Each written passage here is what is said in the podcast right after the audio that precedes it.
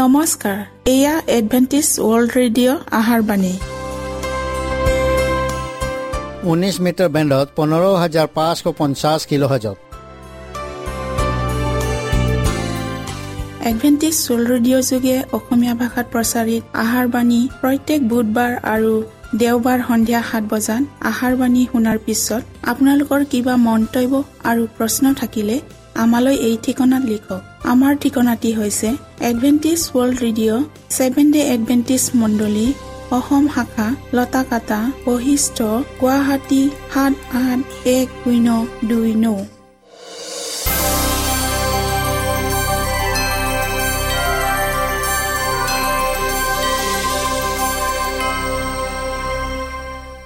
প্ৰিয় শ্ৰোতা বন্ধুসকল এতিয়া শুনো আহক এটি খ্ৰীষ্টীয় ধৰ্মীয় গীত।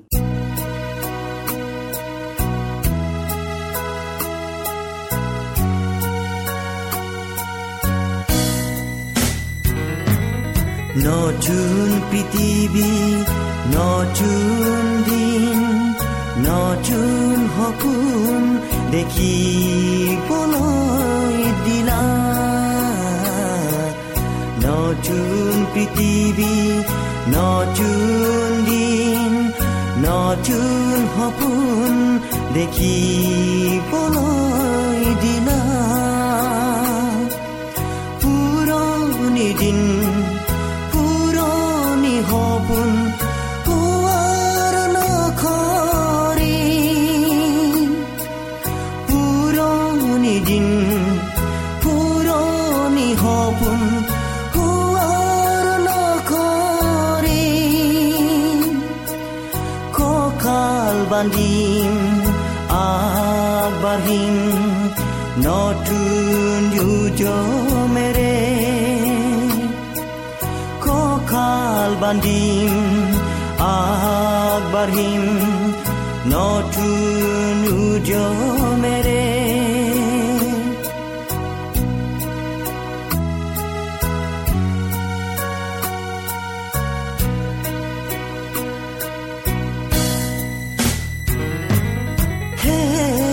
প্ৰভু শক্তি দিয়া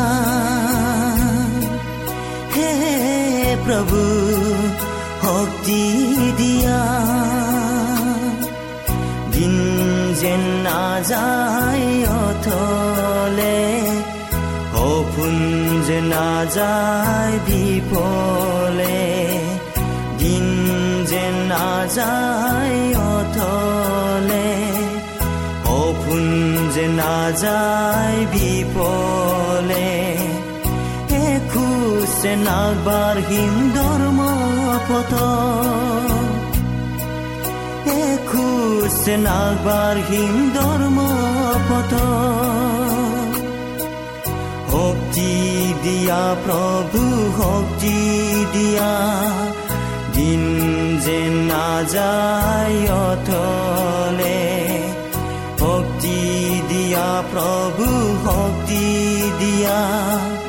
দিন যে নাযায় অথলে নতুন পৃথিৱী নতুন দিন নতুন সপোন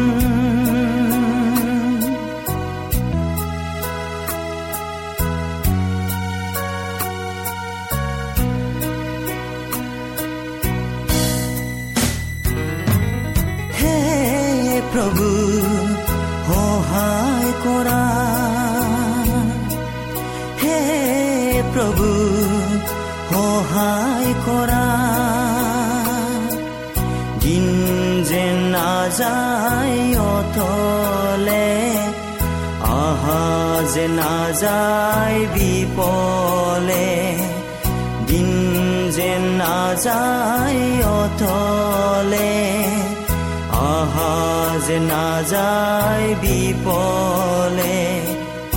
এখোজ যে নাগবাঢ়িম ধৰ্ম পতন যে নাগবাঢ়িম ধৰ্ম পতন সহায় কৰা প্ৰভু সহায় কৰা দিন যে নাযায় অথলে।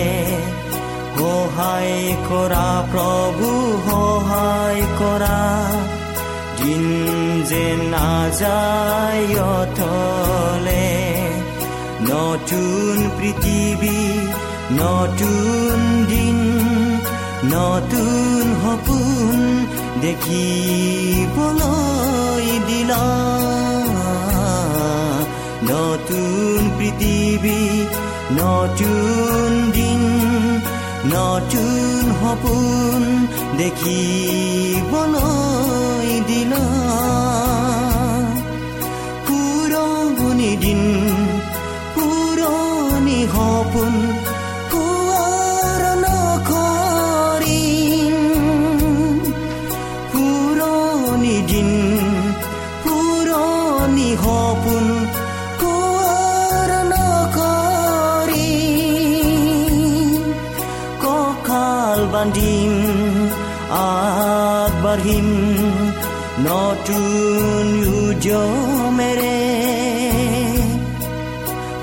নতুন উজমেৰে কঁকাল বান্ধিম আগবাঢ়িম নতুন উজমেৰে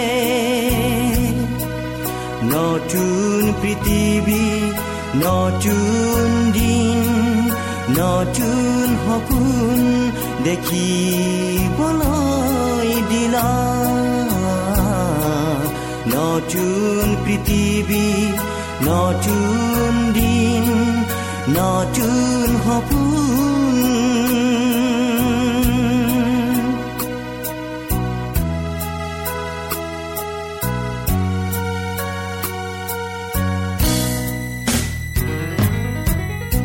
প্ৰিয় শ্ৰোতা বন্ধুসকল আহক আমি খন্তেক সময় বাইবেল অধ্যয়ন কৰোঁ হওক।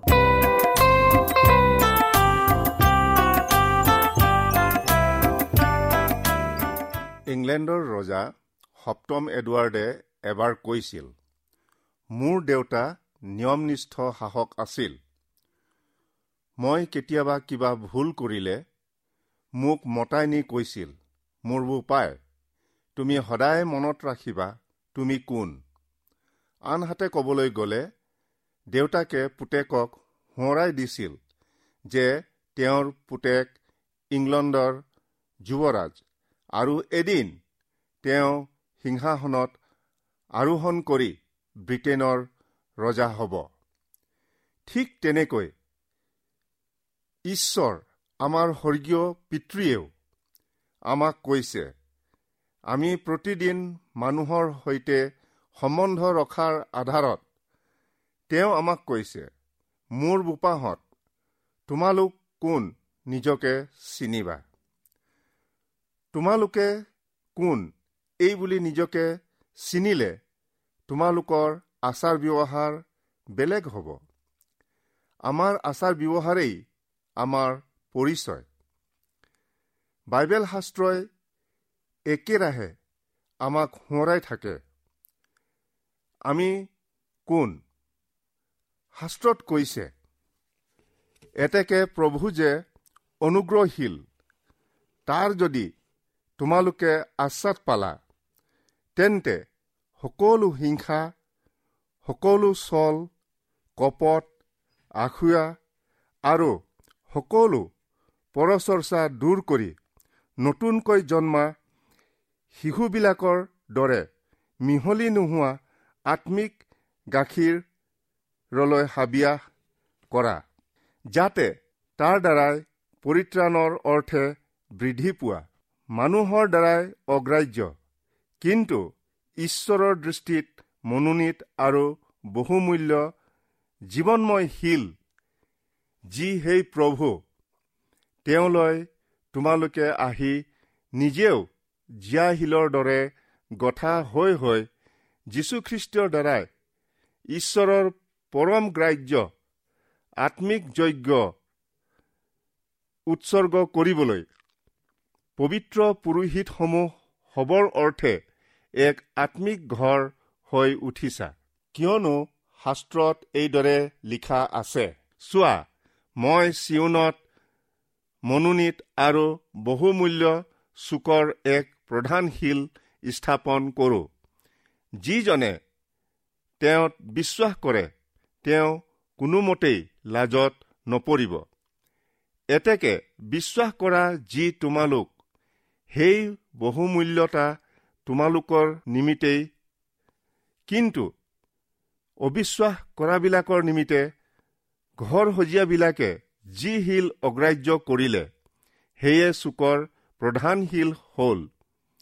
আৰু উজুতি খোৱা শিল অৰ্থাৎ বিঘ্নজনক শিল হ'ল। তেওঁবিলাকে বাক্য অমান্য কৰাত উজুতি খায়। তাৰ কাৰণেই তেওঁবিলাকে নিযুক্ত হৈছিল। কিন্তু যি জনাই আন্ধাৰৰ পৰা তেওঁৰ আচৰিত পোহৰলৈ তোমালোকক আমন্ত্ৰণ কৰিলে তোমালোকে যেন তেওঁৰ সদগুণ প্ৰকাশ কৰা। এইকাৰণে তোমালোক মনোনীত বংশ ৰাজকীয় পুৰোহিতসমূহ পবিত্ৰ জাতি আৰু ঈশ্বৰৰ নিজ অধিকাৰৰ অৰ্থে এক বিশেষ লোক হৈছা। আগেয়ে তোমালোক প্ৰজা নাছিলা কিন্তু এতিয়া ঈশ্বৰৰ প্ৰজা হলা। দয়াৰ পাত্ৰ নাছিলা কিন্তু এতিয়া দয়াৰ পাত্ৰ হলা। উপৰোক্ত শাস্ত্ৰপদবোৰত আমাৰ পালনীয় কৰ্তব্যৰ সামঞ্জস্য আছে। আমাৰ পুৰণি স্বভাৱবোৰ যেনে সকলো হিংসা সকলো চলকপট আহুয়া আৰু সকলো পৰচৰ্চা দূৰ কৰি নতুনকৈ জন্মা শিশুবিলাকৰ দৰে মিহলি নোহোৱা আত্মিক গাখীৰলৈ হাবিয়াস কৰা যাতে তাৰ দ্বাৰাই পৰিত্ৰাণৰ অৰ্থে বৃদ্ধি পোৱা।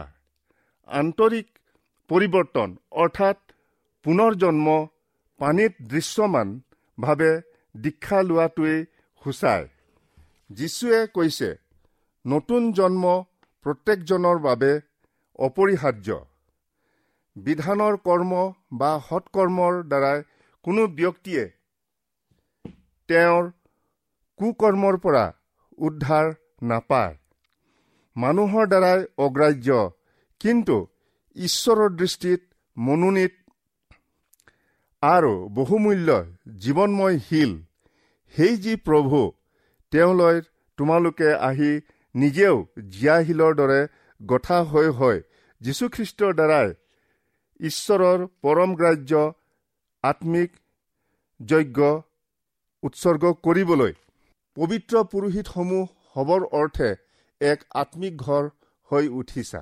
ঈশ্বৰৰ গৃহ হৈছে তেওঁৰ মণ্ডলী আৰু সত্য গ্ৰহণ কৰা প্ৰত্যেকজন ব্যক্তিয়েই জীয়া শিল আৰু এই জীয়া শিলবোৰেই খ্ৰীষ্টীয়ৰ সৈতে লগ লাগি তেওঁৰ মণ্ডলী গঠনত আৰু বৃদ্ধি পোৱাত সক্ৰিয় ৰূপ লয়।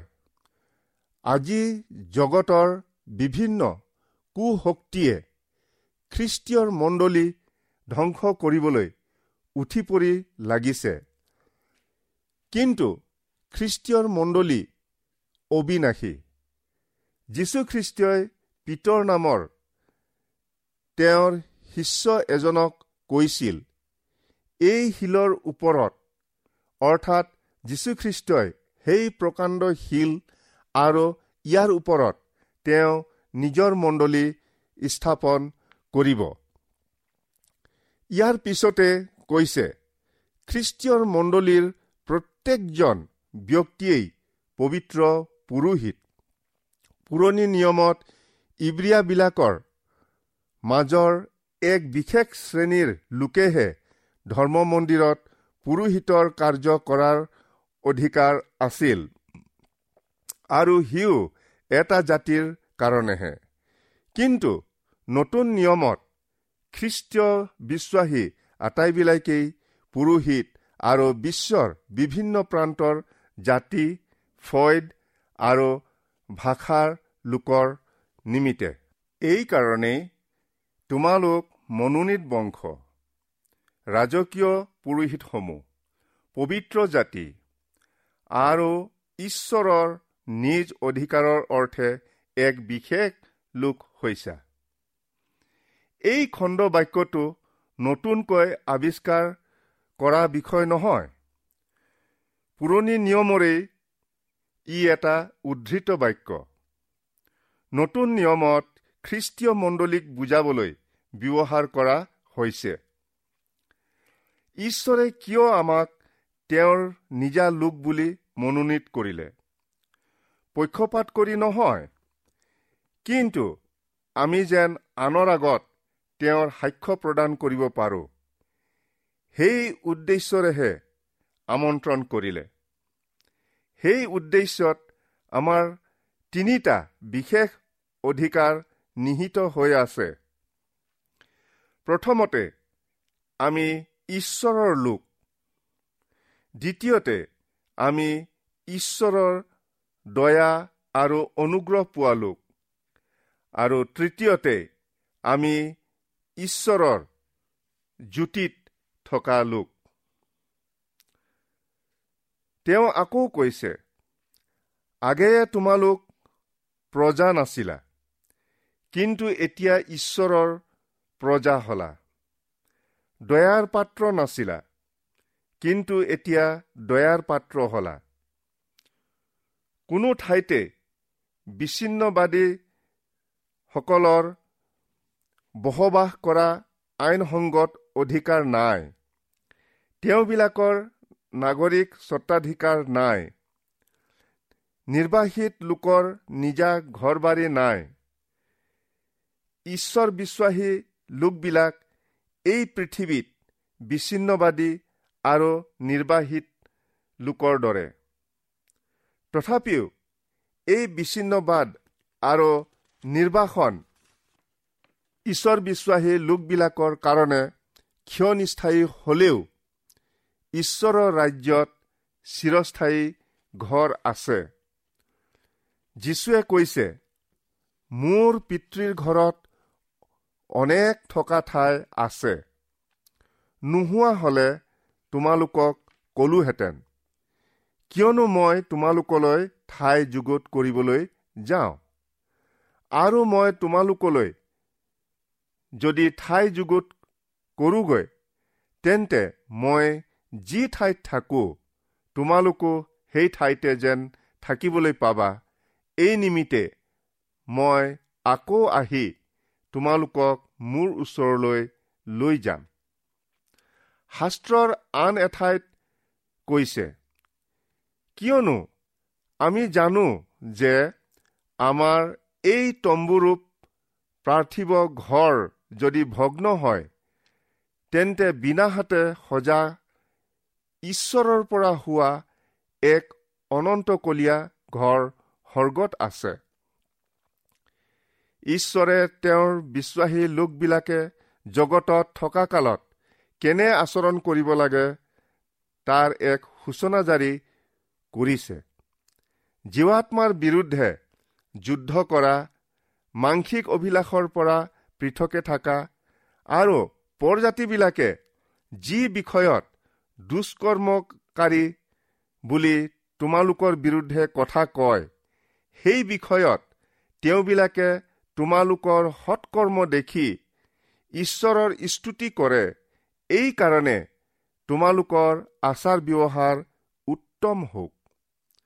তোমালোকে প্ৰভুৰ নিমিত্তে মনুষ্য স্থাপিত সকলো ৰীতিৰ বশীভূত হোৱা অৰ্থাৎ ৰজাক সকলোৰে ওপৰ বুলি আৰু দেহাধিপতিসকল দুষ্কৰ্মকাৰীবিলাকৰ প্ৰতিকাৰৰ আৰু সৎকৰ্মকাৰীবিলাকৰ প্ৰশংসাৰ অৰ্থে তেওঁৰ দ্বাৰাই পঠোৱা হৈছে বুলি তেওঁলোকৰ বহীভূত হোৱা।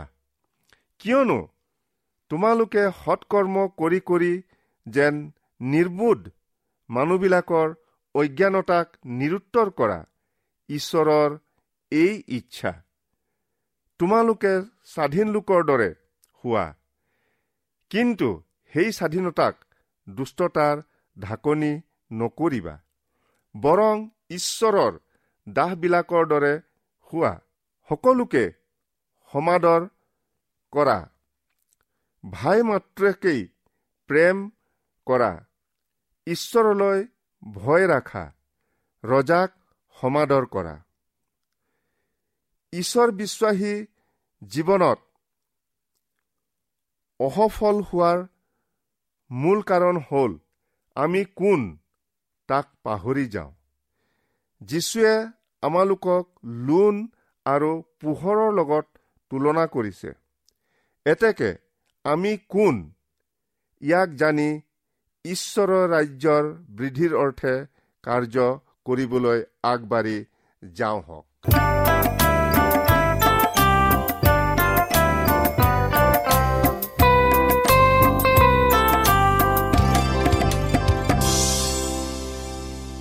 ইমানপৰে আমি বাইবেল অধ্যয়ন কৰিলো এতিয়া আকৌ শুনো আহক এটি খ্ৰীষ্টীয় ধৰ্মীয় গীত।